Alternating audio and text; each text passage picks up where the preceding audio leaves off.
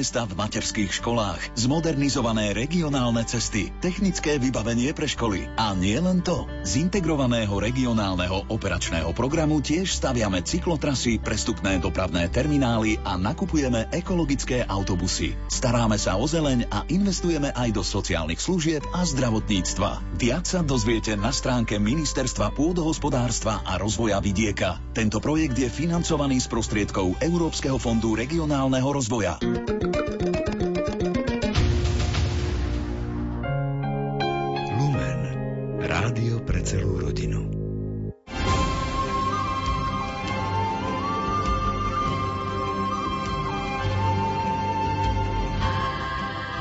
Výber z pápežských encyklík, relácia, ktorá prináša čítania a komentáre vybraných pápežských dokumentov, je tu pre vás, priatelia, aj dnes – Aktuálne stretnutie bude opäť venované posynodálnej apoštolskej exhortácii Christus vivit, Kristus žije od svätého otca Františka.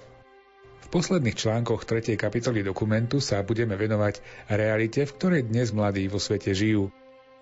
Texty načítal Miroslav Kolbašský, komentáre si pripravil duchovný otec Anton Fabián a reláciu technicky pripravili Jaroslav Fabián a Martin Ďurčo.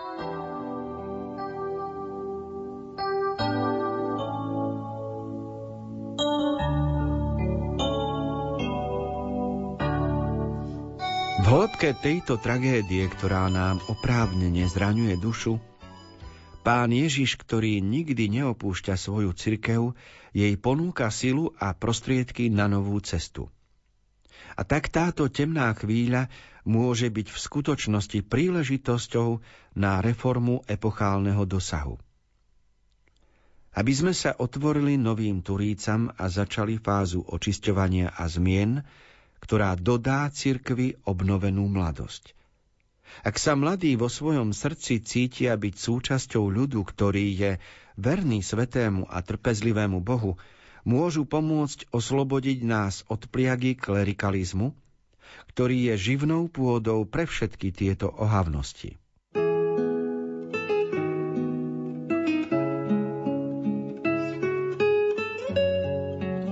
Tretíkrát už svätý Otec pripomína túto základnú skutočnosť, že církev môže žiť v pravde, lebo keby sme my boli iba ľudská inštitúcia, tak by sme sa snažili prikrášľovať svoju pravdu, zdôvodňovať, modernizovať, vylepšovať.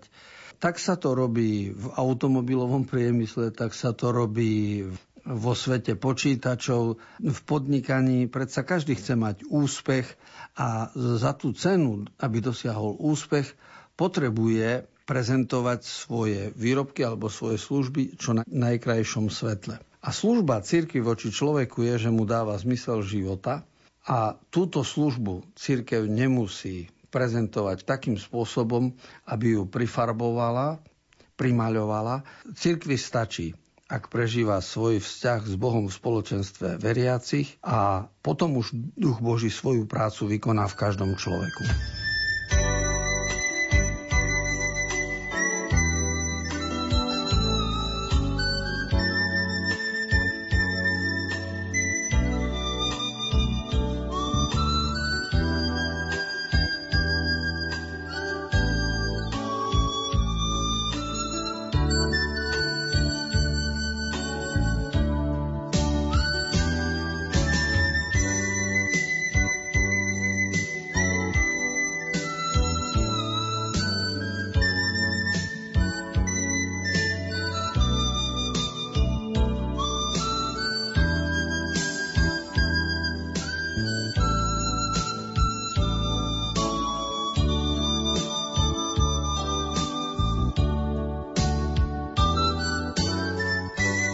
Jestvuje východisko.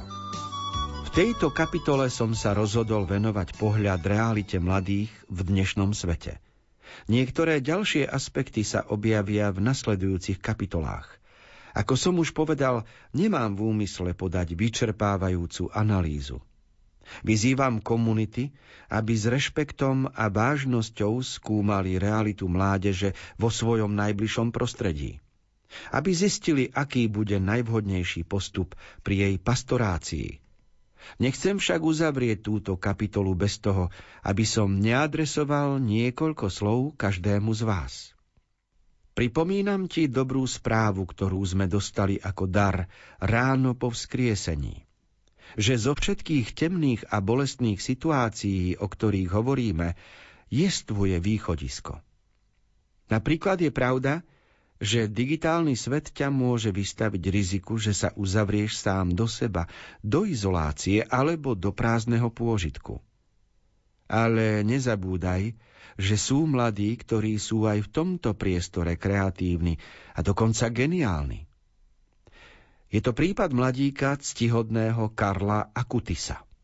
Karlo veľmi dobre vedel, že mechanizmy komunikácie, reklamy a sociálnych sietí možno použiť tak, že z nás urobia ľudí zaspatých, závislých od konzumu a novostí, ktorých si možno kúpiť. Ľudí posadnutých voľným časom, uzavretých do negatívnosti. On však vedel používať novú komunikačnú techniku na odovzdávanie evanielia, hodnôt a krásy.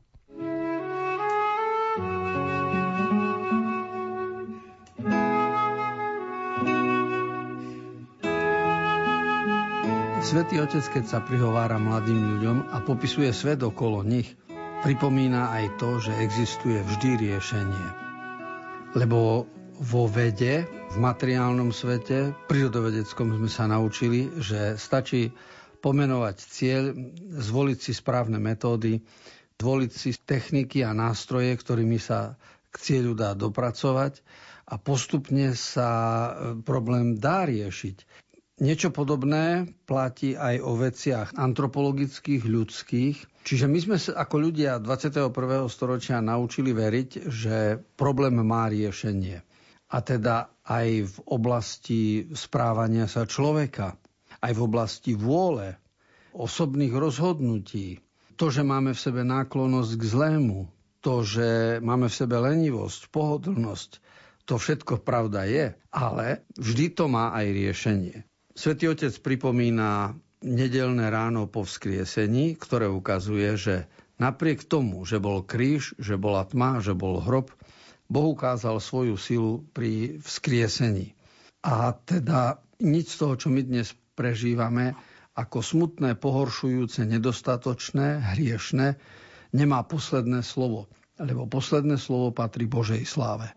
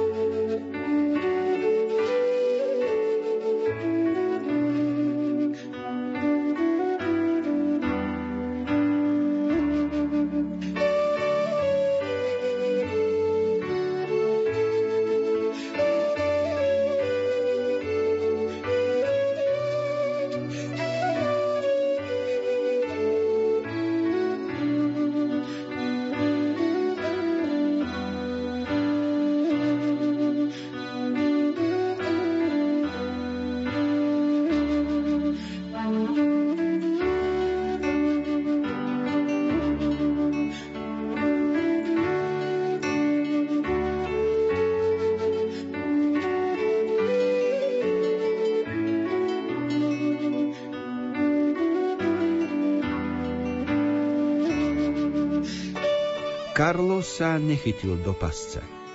Videl, že mnohí mladí ľudia, ktorí chcú byť iní, stávajú sa rovnakými ako ostatní, lebo bežia za tým, čo im mocní tohto sveta vnúcujú prostredníctvom mechanizmov konzumu a ohurovania. Nemôžu tak rozvíjať dary, ktoré im dal pán, ani poskytnúť svetu svoje jedinečné osobné schopnosti, ktoré Boh zasial do každého z nich. Potom sa stáva, hovoril Karlo, že všetci sa rodia ako originály, ale mnohí zomierajú ako fotokópie. Nedopusť, aby sa to stalo aj tebe.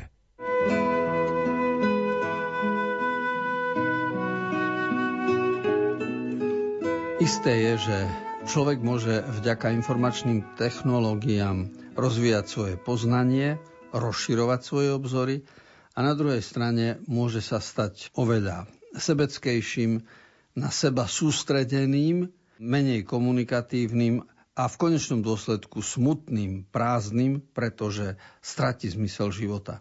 A tak každý sa musí rozhodovať, do akej miery bude používať prostriedky mediálne pre svoj život a kedy sú dobrým sluhom pre jeho život a kedy mu už ubližujú.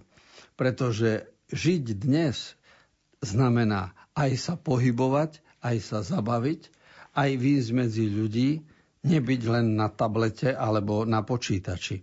A porozumieť rovnováhu vo svojom živote medzi aktivitou, medzi službou, medzi relaxom, časom pre Božie veci. To je úloha každého, preto nám Pán Boh zveril priestor v tomto svete, v ktorom žijeme.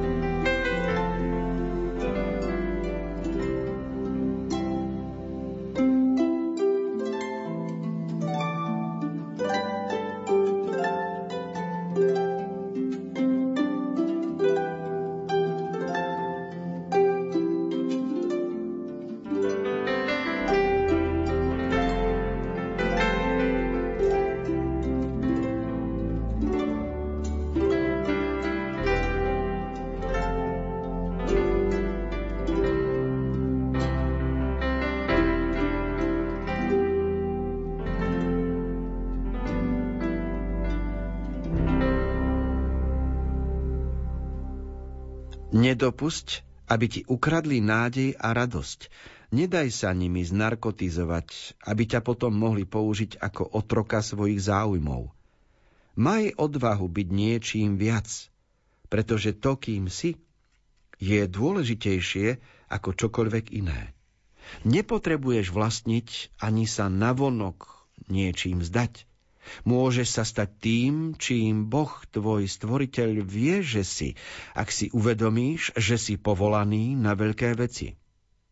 Vzývaj Ducha Svetého a kráčaj s dôverou k veľkej méte, k svetosti. Takto nebudeš fotokópiou. Budeš naplno sám sebou.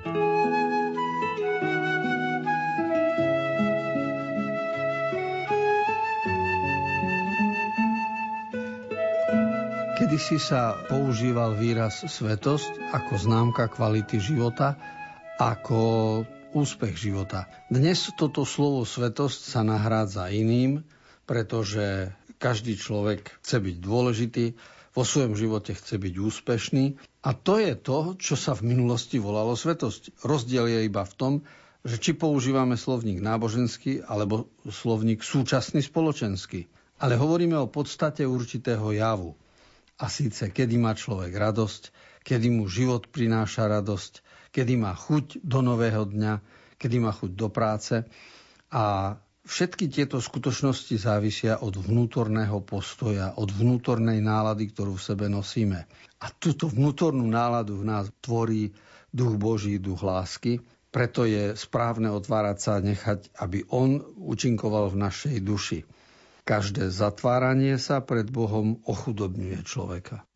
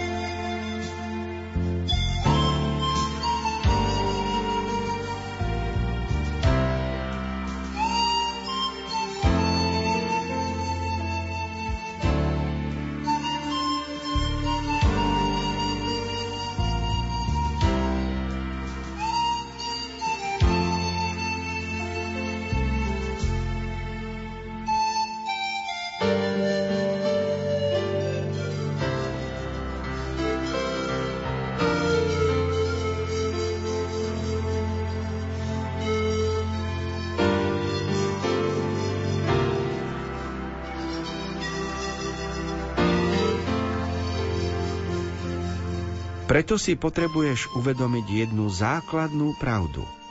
Byť mladým neznamená len vyhľadávať krátko trvajúce pôžitky a povrchné úspechy. Ak roky tvojej mladosti majú viesť v tvojom živote k cieľu, musia byť časom veľkodušného darovania sa, úprimnej oddanosti a obiet, ktoré nás niečo stoja, ale robia nás plodnými.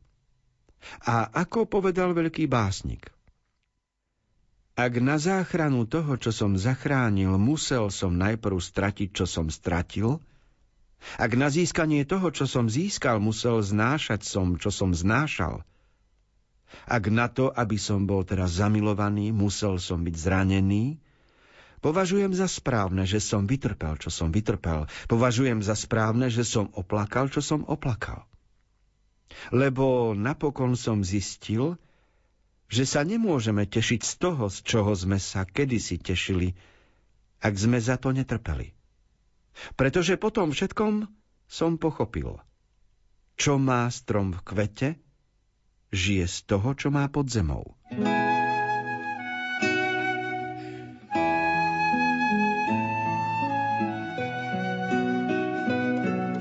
Starodávny filozoficko-existenčný problém človeka je, prečo je na svete zlo a prečo všetko dobro a úspech je zaplatený nejakým utrpením, prečo predchádzajúce ťažkosti nás posúvajú, prečo sa skrze cvičenie stávame zdravými telesne, prečo aj ochorenie slúži k posilneniu imunity a tak ďalej. A týchto obrazov je v živote veľmi veľa. Svetý Otec používa jeden, ktorý sa volá, že to, čo má strom v kvete, žije z toho, čo má pod zemou.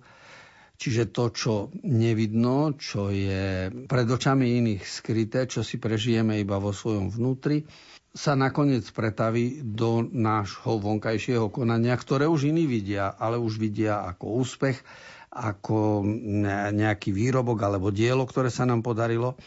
Fakt je, že za všetkým je a všetko musí byť podložené určitou snahou, ktorá znamená prekonávať seba samého. A tak teda aj správanie sa človeka, aj mladého človeka nemôže byť vytrhnuté z tohto kontextu, lebo by sme mladému človeku ublížili. thank you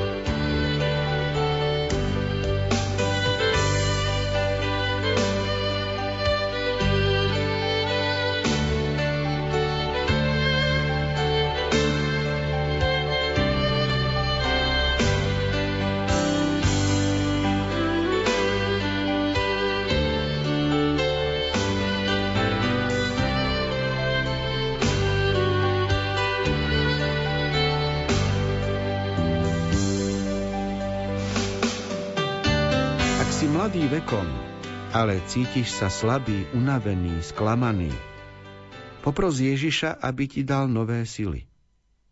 S ním ti nezapadne nádej. To isté môžeš urobiť, ak si ponorený do nerestí, do zlých návykov, egoizmu alebo chorobnej pohodlnosti. Ježiš plný života ti chce pomôcť, aby sa ti oplatilo byť mladým – tak nepripravíš svet o príspevok, ktorý mu môžeš dať len ty, keďže si jedinečný a neopakovateľný.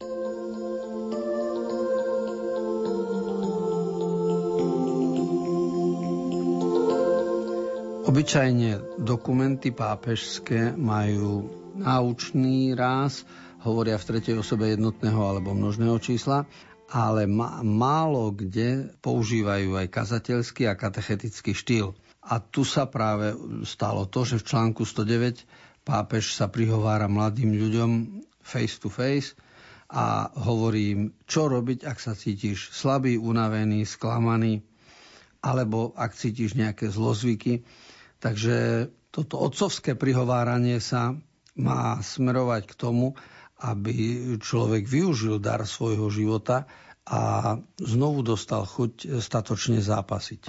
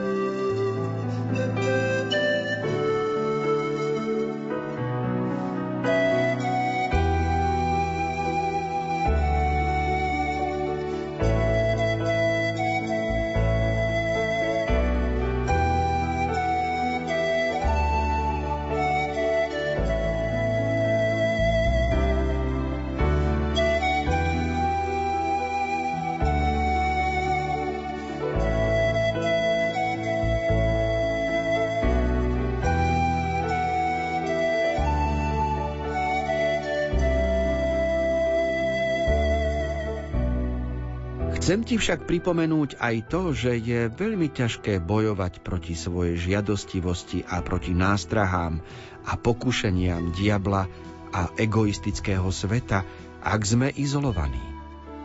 Ich bombardovanie je také silné, že ak sme príliš sami, ľahko nás zvedie a stratíme zmysel pre realitu, pre vnútornú jasnosť a podľahneme. Toto platí najmä pre mladých – pretože keď ste pospolu, máte obdivuhodnú silu. Keď sa oduševníte za spoločný život, budete schopní veľkých obiet pre druhých a pre komunitu. Izolácia vás však oslabuje a vystavuje najhorším druhom zla našich čias.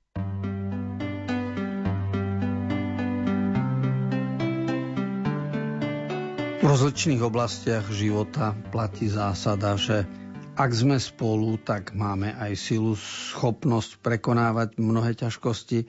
Ak sme izolovaní individualisticky, tak zostaneme smutní, osireli a opustení. A preto vytváranie vzťahov, vytváranie spoločenstva, aj modlitebného a potom aj športového, aj zábavného, kamarátskeho, vo všetkých oblastiach, ale to vytváranie spoločenstva je veľmi dôležité pre správny duchovný život.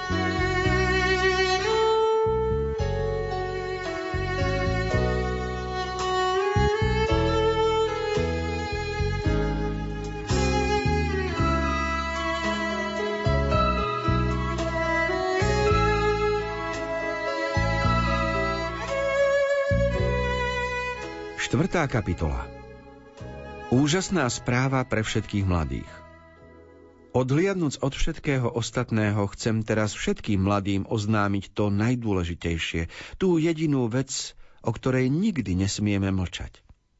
Ide o správu zahrňajúcu tri veľké pravdy, ktoré potrebujeme počúvať stále a viackrát.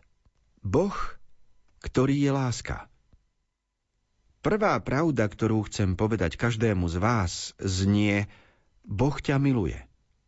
Neprekáža, ak si to už počul, ale chcem ti to znova pripomenúť. Boh ťa miluje. Nikdy o tom nepochybuj, čokoľvek by sa ti v živote stalo. Nech by sa dialo čokoľvek, si nekonečne milovaný. Keďže celá exhortácia pápeža Františka pre mladých má 9 kapitol, tak ak listujeme už v štvrtej, tak sa blížime k polovičke. Tá štvrtá má názov Úžasná správa pre všetkých mladých a rozvíjajú v troch témach. Prvá je, že Boh je láska, druhá je, že Kristus je spasiteľ a tretia je, že Kristus žije v prítomnosti. No a analýza týchto práv a potom aj aplikácia do konkrétneho života bude predmetom nasledujúcich článkov, ktoré počúvame.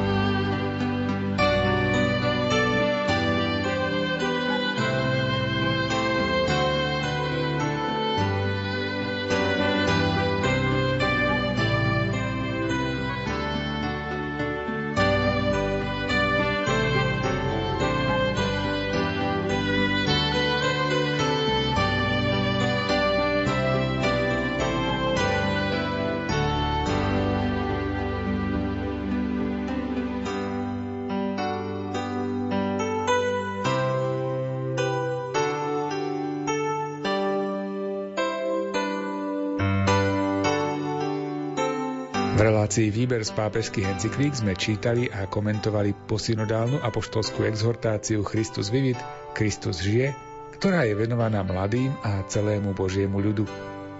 Do myšlienok svätého otca Františka sa budeme môcť započúvať opäť o týždeň v obvyklom čase.